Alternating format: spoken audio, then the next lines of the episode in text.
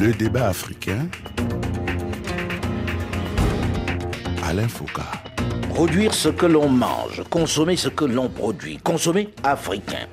Jamais ces slogans n'auront été aussi souvent répétés dans les débats, les forats et les conférences en Afrique.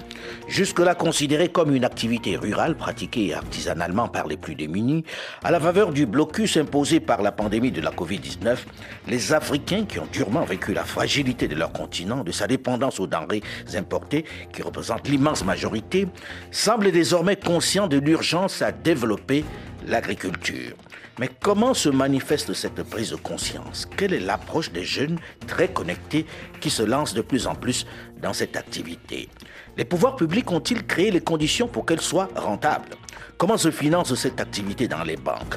Peut-on espérer une révolution agricole dans un continent qui possède encore l'essentiel des terres arables de la planète? Bonjour à tous et bienvenue dans le débat africain consacré cette semaine à l'agriculture en Afrique. Avec au téléphone dans quelques capitales africaines plusieurs invités. D'abord en direct de Dakar au Sénégal, Claudia Senghor, agroéconomiste spécialisée dans le développement durable, fondatrice de AgroBeb au Sénégal. Bonjour Claudia Senghor. Bonjour Alain. Second invité de ce plateau du débat africain consacré à l'agriculture, toujours en direct de Dakar au Sénégal, Aboubakar Sonko, PDG et fondateur de Mlouma, une start-up qui travaille à moderniser le monde agricole sénégalais en développant un système digital. On va voir comment dans un instant. Bonjour Aboubakar Sonko. Bonjour Alain. En direct de Kinshasa, en République démocratique du Congo, le docteur Terania Sanginga, directeur général de l'Institut international d'agriculture tropicale, IITA, l'une des institutions leaders dans le domaine de la transformation agricole, qui a manifestement révolutionné l'agriculture au Nigeria et qui accompagne la République démocratique du Congo dans sa politique de transformation agricole. Bonjour, docteur Terania Sangiga. Euh, bonjour Alain. Notre dernier invité, pas des moindres, est Igor Djoukwe conseiller technique du groupe Mimran, propriétaire de la compagnie sucrière sénégalaise, patron de deux entreprises de construction d'usines clés en main dans le secteur de l'agroalimentaire. Bonjour Igor Djoukwe. Bonjour Monsieur Foucault. Alors Claudia Senghor, on voit de plus en plus de jeunes se lancer dans l'agriculture. Il ne s'agit pas seulement de ceux de la campagne comme c'était le cas jusque-là, mais des urbains qui très souvent n'ont a priori rien à voir avec le monde agricole. Vous en faites partie. On voit même apparaître des plateformes avec des influenceurs dédiés à l'agriculture. Qu'est-ce qui explique ce phénomène d'après vous? Alors, euh, qu'est-ce qui explique ce phénomène? C'est plus parce qu'on se rend compte que c'est un domaine rentable que de plus en plus de jeunes se rendent compte que ce n'est pas l'agriculture qu'on voyait avant. Mhm, avec les dabas et les roues de mamie. Exactement. C'est des entreprises à part entière où on doit vraiment euh, gérer toutes les parties organisationnelles euh, de l'entreprise, donc le marketing, l'image de marque et pas que la production. Donc euh, tout le monde s'y voit. Tout le monde s'y voit aujourd'hui, mais ça se pratique toujours au village. Est-ce qu'ils ont les terres? Est-ce qu'il euh, y a une autre façon d'aborder ces terres-là aujourd'hui? Absolument. Euh, on se rend compte que l'agriculture, ce n'est pas juste la production et qu'on peut être à tous les niveaux de la chaîne de valeur, donc euh, de la production de semences, l'achat des tracteurs, on peut être dans la consultance agricole. Donc, même si on n'a pas de terre agricole aujourd'hui, on peut être acteur de l'agriculture, mmh. d'une manière ou d'une autre. Aboubacar Sonko, vous qui êtes PDG et fondateur de Mlouma, vous avez la même approche, vous avez le même regard sur cette agriculture Elle s'est modernisée et comment? Oui, absolument. L'agriculture aujourd'hui est en train de se moderniser de plus en plus. Euh, parce qu'il y a déjà, euh, de plus en plus, on constate des citadins qui ont cette envie quand même de se lancer dans le domaine, parce que comme l'a dit Claudia, c'est un domaine qui est, qui est rentable. Euh, même si quand même il faut noter un certain nombre de contraintes, euh, mhm. notamment le, capital semencier. Aujourd'hui, si on veut vraiment développer notre agriculture, il faut vraiment développer euh, ce capital, donc pour avoir de bons semences afin de faire une très bonne production. Et cela s'accompagne aussi par une mécanisation et terminé par l'accès à la terre. Mhm. Et sur ce point, nous constatons aujourd'hui quand même il y a des, des, des initiatives qui essaie d'utiliser un peu le digital mhm. pour permettre à certains, ces, derniers qui vraiment qui sont en ville et qui s'intéressent à l'agriculture, donc qui n'ont pas forcément accès à la terre. Donc on utilise le digital pour leur permettre d'avoir accès. On va parler du digital dans un instant si vous voulez bien, mais j'ai envie de comprendre, et là je me tourne vers le docteur Sanguiga, Comment faire la, moderniser l'agriculture si on ne commence pas sur les terres elles-mêmes? Est-ce que sur les terres, sur les champs, dans les champs, pardon, les choses ont changé? Est-ce qu'il y a une amélioration des, on va dire, des espaces, de la qualité, de la manière de cultiver? Ah Oui, certainement, oui. Euh, euh, j'ai pu avoir une expérience pendant 11 ans euh, ici au, Nigeria, par exemple. Disons, les technologies ont tellement évolué. Mhm. Pour te donner l'exemple des slams. Euh, il y a 11 ans, il fallait euh, pratiquement 11 euh, grands camions pour amener les semences de manioc au champ. Mais aujourd'hui, avec les technologies modernes, vous avez des plantiles qui peuvent être transportées par DHL, par, disons, police. cela, effectivement, change dans la donne. Mhm. vous pouvez parler aussi pratiquement, disons, au fait, de la transformation ou euh, de la mécanisation euh, petite et même à grande échelle. Mhm. donc la technologie joue un rôle extrêmement important et c'est ce qui attire pratiquement, disons, les jeunes en plus du digital. Mais est-ce vous qui êtes sur place, est-ce que vous voyez de plus en plus de jeunes se lancer dans l'aventure? Et qu'est-ce qu'ils apportent de neuf aujourd'hui par rapport aux parents d'hier? La mécanisation, vous avez dit, mais également une nouvelle approche? Absolument. L'approche agriculture comme business. Euh, mhm. Je vais vous dire, en 2012, avec euh, le président de la BAD à Dessine, quand il était ministre. Mhm. Puisqu'il était ministre de l'Agriculture. Mhm. Oui, nous avons commencé un programme euh, qui s'appelle le programme des agriculteurs, des jeunes dans l'agribusiness. Il ne fallait pas nécessairement être, avoir étudié l'agriculture pour faire cela, mais on voyait des médecins, des banquiers changer carrément parce que, disons, effectivement, comme nous le disons, la technologie et puis euh, le financement. En fait, en Nigeria avait commencé à mettre la Banque africaine de développement. Mhm. Et ce programme qui avait commencé au Nigeria avec euh, 60 jeunes euh, s'est éparpillé aujourd'hui dans 24 pays il est vraiment grandement financé par la BAD. On va, parler, on va parler du, du, financement dans un instant, et puis on parlera aussi de la BAD, la Banque africaine de développement. On les a invités, mais c'est un peu lourd comme euh, structure, puisqu'à chaque fois on vous dit on va vous envoyer quelqu'un, et au dernier moment on se rend compte qu'on n'a personne. Mais bon, ça c'est un autre débat. Alors, Igor Djoukoué, vous, vous vous êtes lancé également dans ce secteur d'activité, dans l'agroalimentaire, alors que vous n'avez pas suivi des études d'agronome. Qu'est-ce qui vous a décidé à vous lancer dans l'agriculture et à grande échelle comme vous le faites au Sénégal euh, Effectivement, je suis de formation de, en énergie. J'ai fait des études en énergie et technique de procédés. Mhm. Et il y a de cela à peu près 9 ans, je suis rentré en Afrique comme directeur technique de la compagnie sucrière du Sénégal. Et c'est là où l'engouement pour l'agriculture euh, a commencé. Bon, il faut aussi noter qu'avant cela, j'ai travaillé dans une boîte en Allemagne où on construisait particulièrement des équipements dans le domaine de la transformation agroalimentaire.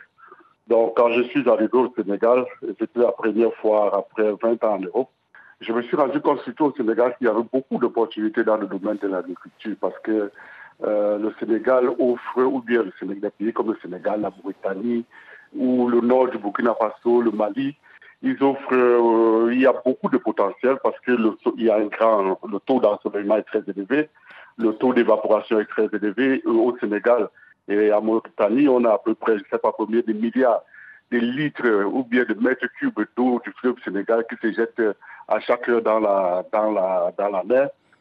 Donc, euh, le potentiel était énorme et ces zones sont des, des zones où le potentiel, euh, comment je peux dire, des rendements agricoles, par exemple, sont, euh, c'est une zone où le potentiel des rendements agricoles est très élevé. Je peux prendre un exemple d'un pays, par exemple, comme le Cameroun. Quand vous plantez un hectare de pommes de terre, par exemple, au Cameroun, vous allez recevoir à peu près 20 euh, à 25 tonnes par hectare. Par contre, quand vous êtes dans la zone des Richard Jama ou bien jusqu'à dans le Fouta, la zone qu'on appelle le Fouta, mhm. vous Au pouvez Sénégal... avoir à peu près 70 tonnes à l'hectare. Ah bon ah, C'est beaucoup plus fertile qu'en Afrique centrale c'est pas, euh, alors, c'est pas, le problème, c'est pas la fertilité seulement. Mhm. C'est lié, parce que l'agriculture est un peu complexe. C'est vrai mhm. que je suis devenu un agriculteur euh, par, euh, par hasard. L'avantage de, la zone, euh, des zones comme le nord du Sénégal euh, ou le sud de la Mauritanie et autres, ils ont cet avantage qu'ils ont des terres, des terres sableuses sableuse, ils ont de l'eau et ils ont un taux d'ensoleillement qui est très élevé, ce qui permet, ce qui est favorable vraiment à, à avoir des, des, de l'agriculture en très très fort rendement. Et en plus, c'est une agriculture irriguée. Alors, on va, là, on entre dans le technique et c'est très intéressant, c'est vrai, mais pour le plus grand nombre, on va parler des choses très très simples.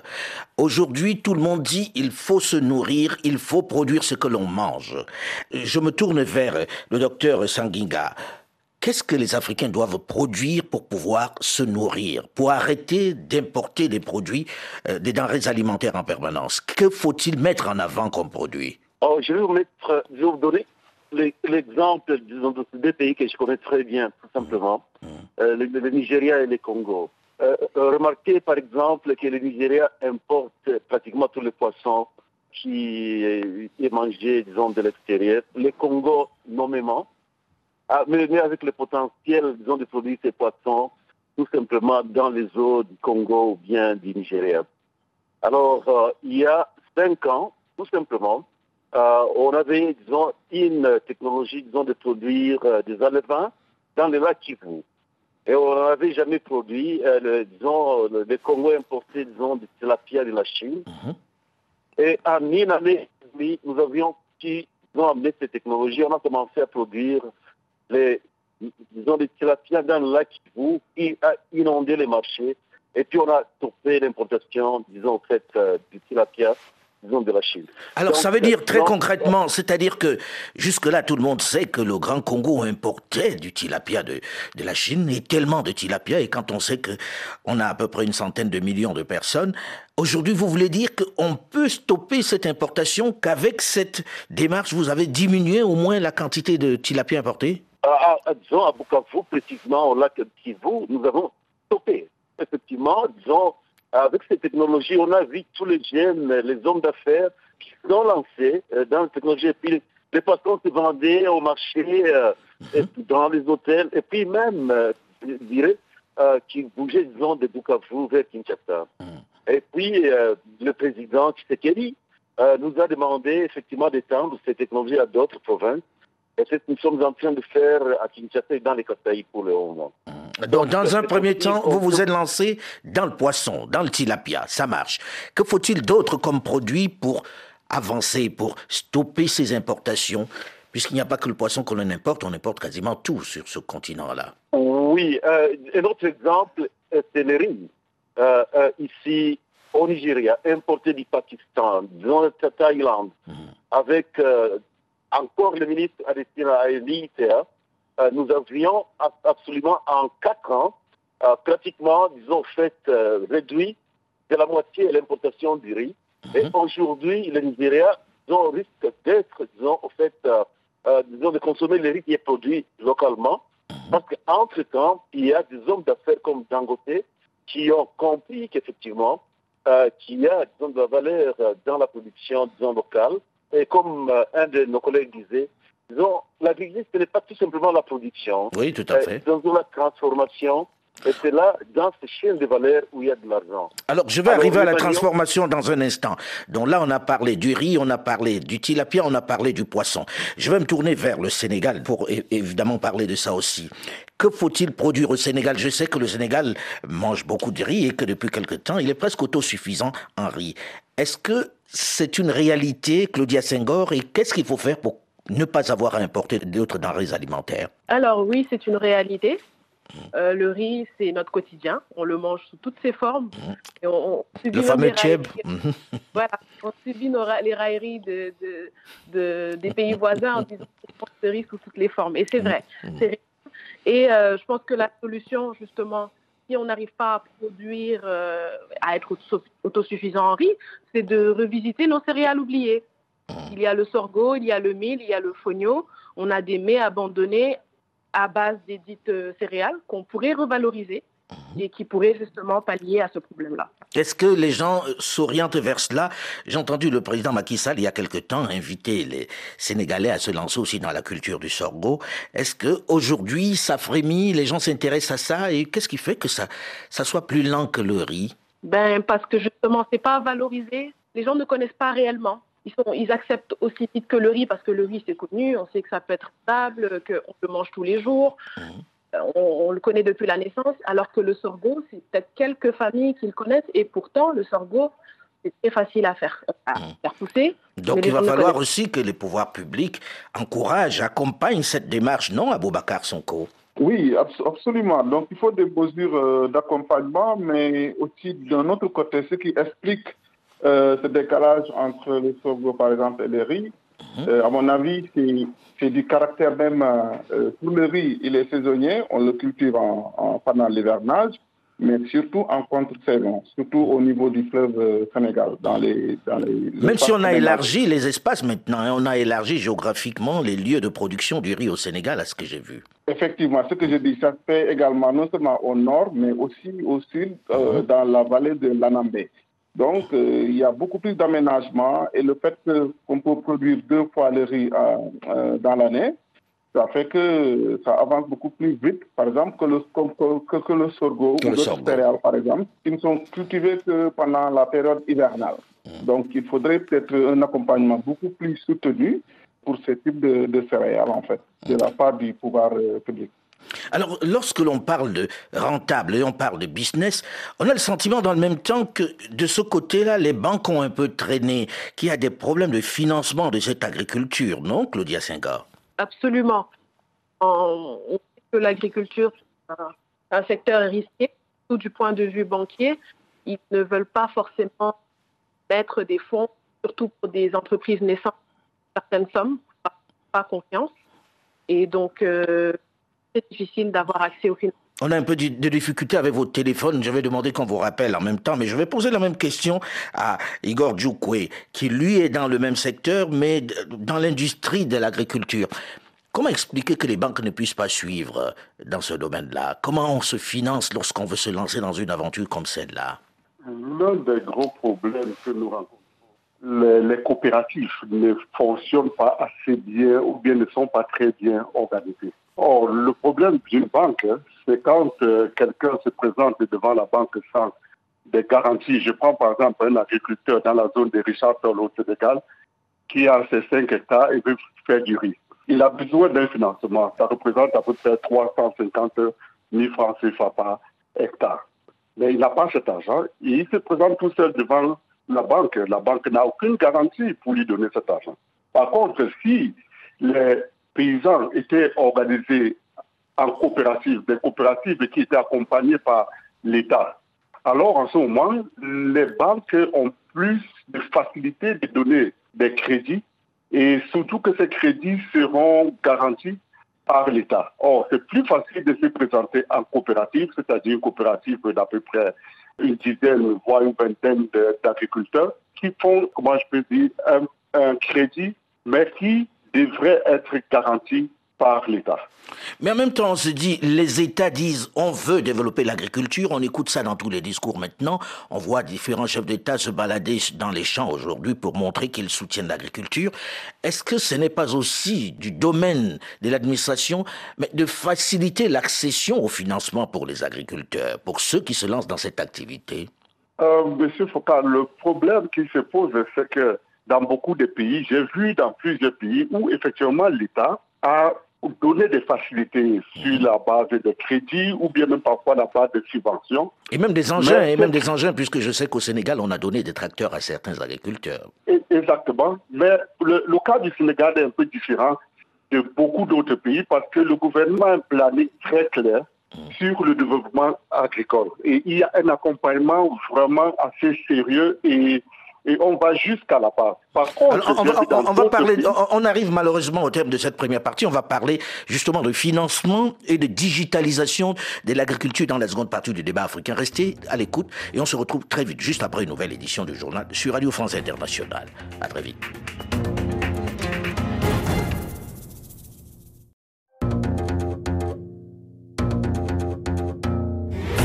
Le débat africain. Alain Foucault. L'agriculture doit devenir le nouveau pétrole de l'Afrique. Ces propos sont ceux d'Akunwumi Adesina, le président de la Banque africaine de développement. Même ton, même type de slogan chez Félix Tshisekedi, le président de la République démocratique du Congo, qui parle de la revanche de la terre sur le sous-sol. C'est la plupart des dirigeants africains qui semblent désormais tourner vers l'agriculture pour enfin combler l'immense dépendance du continent aux denrées alimentaires importées qui inondent leur marché. La production agricole subsaharienne connaît la plus forte croissance au monde depuis 20 ans. Python Pourtant, la majorité des denrées alimentaires viennent d'ailleurs. Comment en finir avec ce paradoxe? Quelle politique pour en finir avec cette fragilité, pour cesser d'être la poubelle du monde où on vient déverser les rebuts et la surproduction des autres continents de façon incontrôlée? Bonjour et bienvenue à tous ceux qui nous rejoignent seulement maintenant dans la seconde partie du débat africain consacré ce dimanche à l'agriculture en Afrique. Avec au téléphone dans quelques capitales africaines plusieurs invités. D'abord en direct de Dakar au Sénégal, Claudia Senghor, agroéconomiste spécialisée dans le développement durable, fondatrice de AgroBeb au Sénégal. Second invité de ce plateau du débat africain consacré à l'agriculture, toujours en direct de Dakar au Sénégal, Aboubacar Sonko, PDG et fondateur de Mlouma, une start-up qui travaille à moderniser le monde agricole sénégalais en développant un système digital. En direct de Kinshasa, en République démocratique du Congo, le docteur Terania Sanginga, directeur général de l'Institut international d'agriculture tropicale, IITA, l'une des institutions leaders dans le domaine de la transformation agricole qui a manifestement révolutionné l'agriculture au Nigeria et qui accompagne la République démocratique du Congo dans sa politique de transformation agricole. Notre dernier invité, pas des moindres, est Igor Djoukwe, conseiller technique du groupe Mimran, propriétaire de la compagnie sucrière sénégalaise, patron de deux entreprises de construction d'usines clés en main dans le secteur de l'agroalimentaire. Alors nous avons terminé la première partie de ce magazine en évoquant justement la question du financement. Comment se finance-t-on dans les pays africains puisque l'agriculture est une urgence et qu'aujourd'hui, les jeunes veulent bien se lancer dans le domaine?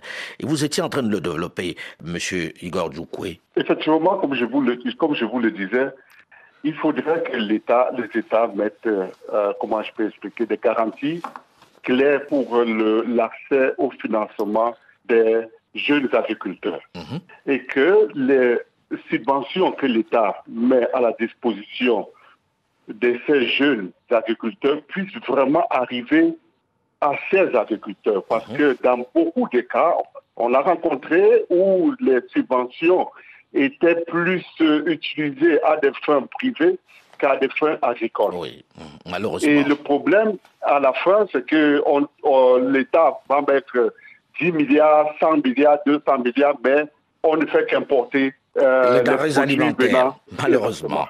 Alors, je vois des jeunes qui se lancent dans ce domaine et j'ai envie de comprendre. Déjà, Aboubacar Sonko, vous qui êtes PDG, fondateur de Mlouma, comment vous vous financez et qu'est-ce que vous apportez en réalité? Parce que quand on entend parler d'application, les gens se disent qu'est-ce que l'application vient faire dans l'agriculture? Expliquez-nous votre activité et comment vous vous financez, comment vous arrivez à en vivre. Oui, euh, comme toute entreprise, hein, on, on- on- on développe des solutions et c'est à partir des solutions que nous développons que nous parvenons à vivre. Donc, nous, nous, les- nous les mettons à la disposition des clients, euh, des producteurs qui en ont besoin.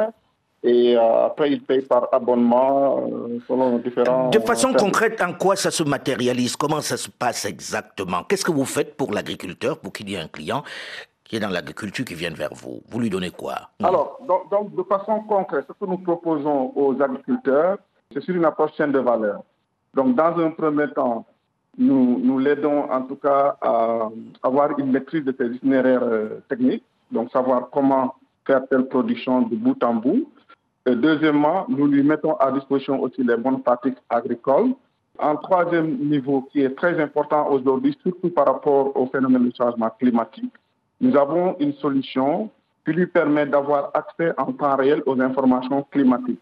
Ceci lui permet de prendre les bonnes décisions déjà sur le type d'engrais, par exemple, les semences à acheter, mais également quand est-ce qu'il doit épandre l'engrais.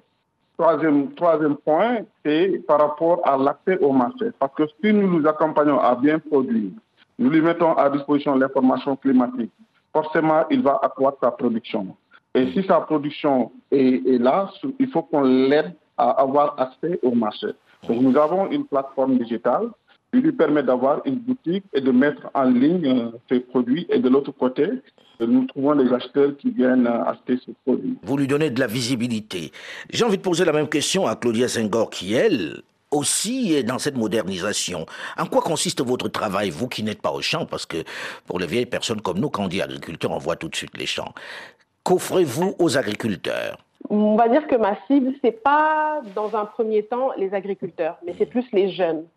C'est donc euh, en premier temps un travail de motivation, d'information sur les potentialités et la rentabilité du secteur et surtout sur euh, les informations de base du secteur agricole. Donc c'est en premier lieu ça. Donc inviter, inciter, motiver la jeunesse qui ne s'y connaît pas du tout aux activités agricoles. En deuxième point, la planification agricole. Donc euh, mettre en place un projet agricole de bout en bout. C'est un peu ça. Et qui vous paye? Qui sont vos clients? Alors mes clients, ça va être les jeunes qui veulent aujourd'hui s'établir en agriculture, pour la planification d'un projet. Donc, c'est comme ça qu'on me paye, c'est de la consultance. Docteur Terania Sanginga, vous qui avez beaucoup d'expérience dans ce domaine-là et qui voyez les problèmes de financement, vous qui avez travaillé avec le président Adesina, on a appris qu'il devait y avoir beaucoup de financement pour l'agriculture. Il y a quelques semaines à Dakar, on écoutait des chiffres importants. On annonçait plusieurs milliards qui devaient être consacrés à l'agriculture. Qu'est-ce qui fait qu'on ait encore autant de mal à se financer si on veut ainsi ou si on a ainsi débloqué de l'argent pour financer les, États à accompagner leur agriculture? Ah, Alors, euh, il, y a, il, y a, trois, disons, au fait, réponses à cette question. D'abord, vous vous rappelez, disons, de la décision des Malabo d'investir 10% euh, de budget national, disons, dans l'agriculture il y a à peu près 20 ans de cela. Ça a été une décision parce qu'effectivement, politiquement... Euh, personne n'a respecté, comme dans l'éducation, personne n'a respecté les 10%. Mais alors, ce qui est encore euh, un peu intéressant, est que ouais, nos pays prennent beaucoup d'argent, disons, disons des banques de développement, des banques financières comme la Banque mondiale, la Banque africaine de développement ou bien le FIDA pour l'agriculture et ils prennent ces prêts, mais malheureusement, à cause euh, de la mauvaise administration et gestion, parfois, disons, cet argent n'est pas utilisé suffisamment pour développer, disons, au fait, euh, l'agriculture. Alors, euh, ce qui s'est passé il y a deux semaines à Dakar, dans ces sommets, là où j'ai mis un peu beaucoup plus d'espoir, et disons, en fait, là-bas, avec le président Adestina, ont organisé, disons, fait, cette réunion-là, disons, de, nous appelons Dakar D pour euh, l'alimentation et l'agriculture, euh, disons, ce pacte-là, disons, qui incite effectivement le président à créer, disons, en fait, euh, disons, des conseils présidentiels d'agriculture et d'alimentation qui seront effectivement gérés à leur disons, niveau. Et je crois que ça, c'est révolutionnaire parce que... C'est-à-dire que les présidents seront désormais directement impliqués dans le secteur agricole, vont pouvoir vérifier ce qui est fait pour les agriculteurs, c'est ça? Absolument, et ça s'est vraiment très bien passé à Dakar, parce que nous avons eu des présidents qui sont allés, qui ont, qui ont conduit les boardrooms, comme ils appellent, et puis les réunions se tenaient juste à 22 heures, où le président était présent, et nous avons produit des plans pour les 34 chefs d'État qui étaient là. Et effectivement, je crois que ça, c'est un renouveau. Je crois que tout le monde est conscient à cause de, la guerre, disons, de Russie et euh, l'Ukraine, que l'agriculture, effectivement, constitue pratiquement un grand potentiel en tout cas, celui qui n'a pas compris que l'agriculture, c'est la clé aujourd'hui, ne va pas pouvoir s'en sortir après ce qu'on a vécu pendant ces dernières années. Alors, euh, euh, Igor Djoukoué, euh, on parle beaucoup de modernisation, mais on ne parle pas beaucoup de transformation. Est-ce que vous voyez frémir un peu la transformation sur le continent? Parce qu'on a beau dire, la plupart, en tout cas une grande partie de la production eh ben, est détruite en raison des infrastructures, parce qu'on ne transforme pas. Est-ce qu'aujourd'hui, il y a un plan dans ce domaine-là? Effectivement, l'un des gros problèmes de l'agriculture en Afrique, et pourquoi parfois même on, n'est pas, on, pas, on ne passe pas rapidement à l'autosuffisance, c'est ce problème de transformation. Mhm. Or, le problème de transformation, quand on parle de transformation, on parle d'énergie. Mhm. Et le problème que j'ai vu et que je rencontre en Afrique, c'est que l'accès à l'énergie est très très cher et même parfois rare dans certains pays ce qui fait que la transformation ou bien la conservation n'est pas tellement mise en avant parce que c'est très cher. Je vous prends par exemple euh, le cas, il y a dans certains pays en Afrique où quand on a produit par exemple de l'oignon ou bien de la pomme de terre, on voudrait les mettre dans des grands hangars frigorifiques on ne peut avoir accès à l'énergie ou bien à l'électricité peut-être pendant trois heures dans une jour. journée, absolument. Dans une journée. Donc ça veut dire que c'est un, c'est quelqu'un qui a une voiture mais il n'a pas de carburant. Absolument. Donc ça ne peut pas marcher.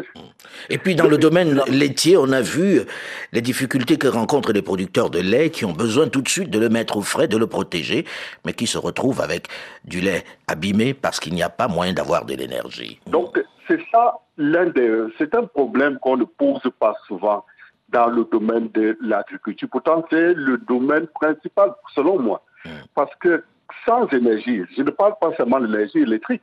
Je prends par exemple la plupart des capitales en Afrique ont augmenté le prix du diesel ces derniers temps. Je prends par exemple nos agriculteurs dans le nord, ils consommaient à peu près en, en francs CFA par jour, par hectare, à peu près 3500 francs de diesel. Mais c'est passé à presque 4000 francs. Le 500 francs de différence là, c'est énorme pour le petit Ah oui, totalement. Donc, euh, et c'est ça l'un des problèmes qu'on rencontre au niveau de la transformation. C'est pour ça que vous allez voir qu'en Afrique, on fait plus de la transformation secondaire. C'est-à-dire, c'est quoi? Comme vous avez dit là tout à l'heure, je prends le cas du lait. Au lieu de prendre le lait frais, comme on a récupéré le matin dans des bergeries, pour faire du yaourt, on préfère prendre du lait en poudre importé Mhm. Qui est de mauvaise parce que qualité. y a- parce que s'il n'y a pas de courant, le lait en poudre ne va pas se, détériorer et on pourra relancer la production quand le, le courant va revenir. Or, si la chaîne de refroidissement du lait frais n'est pas assurée, ça devient aussi un danger pour, euh, Pour les populations. la santé, pour les populations. Donc, euh, l'un des problèmes de transformation, avant de parler vraiment grosse transformation, il faut parler d'abord de la question de l'énergie. Et là, on revient à chaque fois à la question de l'énergie, puisque lorsque l'on parle d'in- d'industrialisation de l'Afrique, c'est le premier problème qui se pose, l'énergie, la question énergétique. Et, et, docteur euh, Sanginga, comment vous avez résolu ça au Nigeria Est-ce que le problème reste pendant aussi là-bas? Et aujourd'hui au Congo, où on a aussi de gros, gros, gros problèmes d'énergie. Absolument, je crois que, disons, c'est un problème réel. Il n'y a pas beaucoup d'efforts euh, dans ce sens. C'est ainsi que, disons, à mon avis, euh, disons, euh, privatiser euh, certaines, certains secteurs, par exemple de l'énergie, des transports, des infra- infrastructures, je crois que ça serait, disons, beaucoup plus, peut-être, disons, la solution dans le futur. Et puis, on a commencé à le voir au Nigeria ou même au Congo où c'est permis que, disons, les privés, effectivement, qui ont cet intérêt et qui peuvent avoir euh, disons, une source d'énergie qu'ils peuvent commercialiser, que ce soit pour l'agriculture, pour autre chose.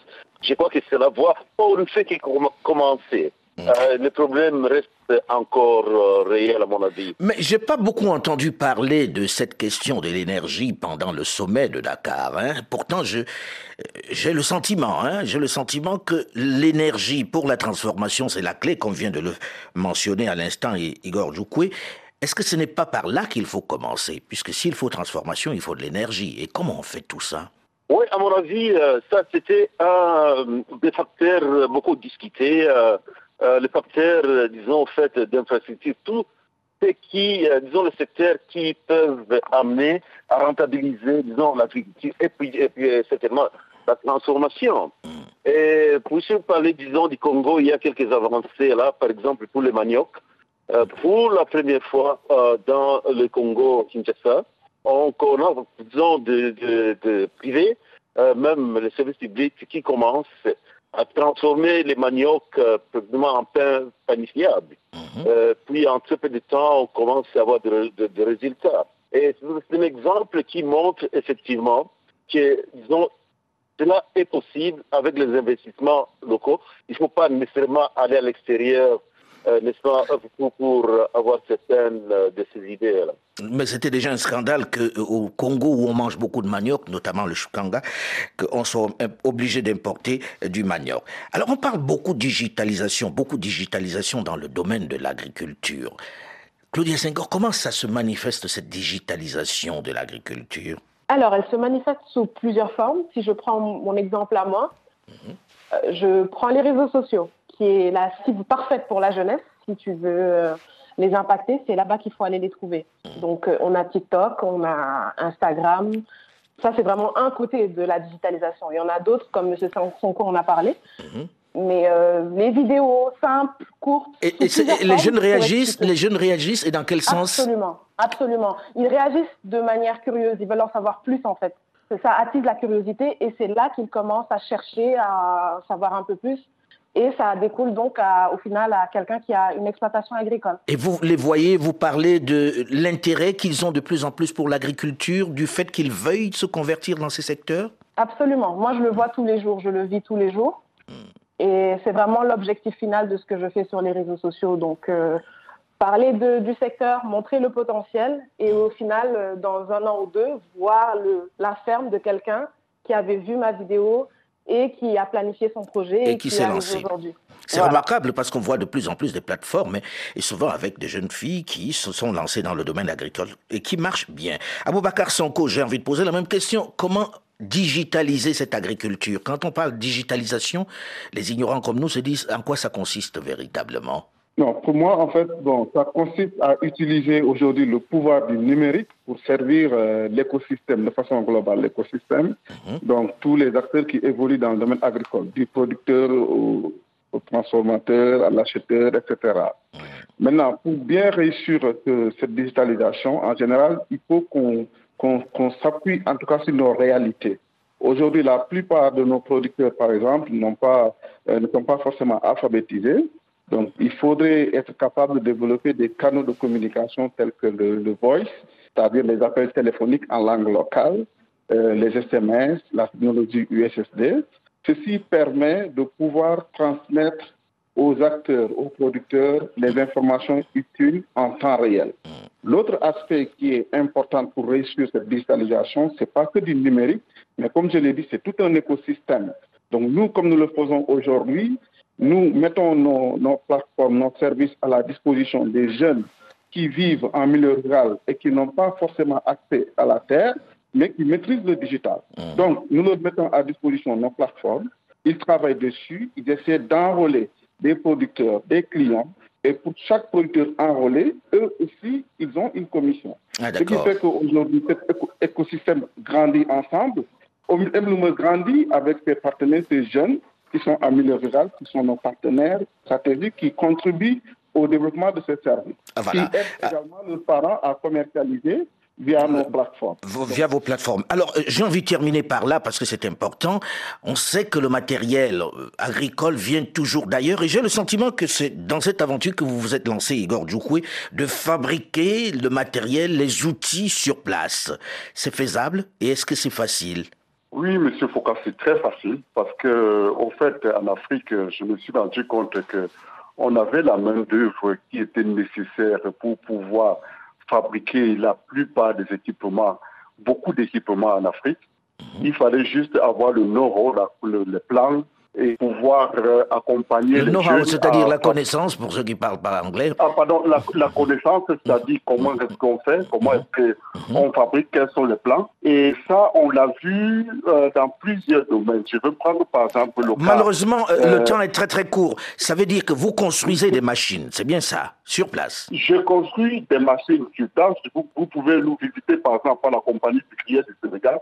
Aujourd'hui, on a la capacité de faire 12 000 tonnes et tout ça, ça a été construit en grande partie au Sénégal par des soudeurs, des chaudronniers on espère que ces machines ne viendront plus d'ailleurs, puisque c'est ce qui grève généralement les prix des denrées que l'on fabrique en Afrique et qui font que euh, les entreprises n'arrivent pas à faire concurrence à ceux qui fabriquent en, quantité dans d'autres continents. On reviendra sur cette question de l'agriculture, puisque c'est un sujet qui nous passionne et c'est un sujet déterminant pour l'Afrique. Merci madame, merci monsieur d'avoir accepté de venir débattre ici. Le débat africain s'est terminé pour aujourd'hui. Delphine Michaud, Olivier Raoul et Alain Foucault, nous vous donnons quant à nous rendez-vous la semaine prochaine.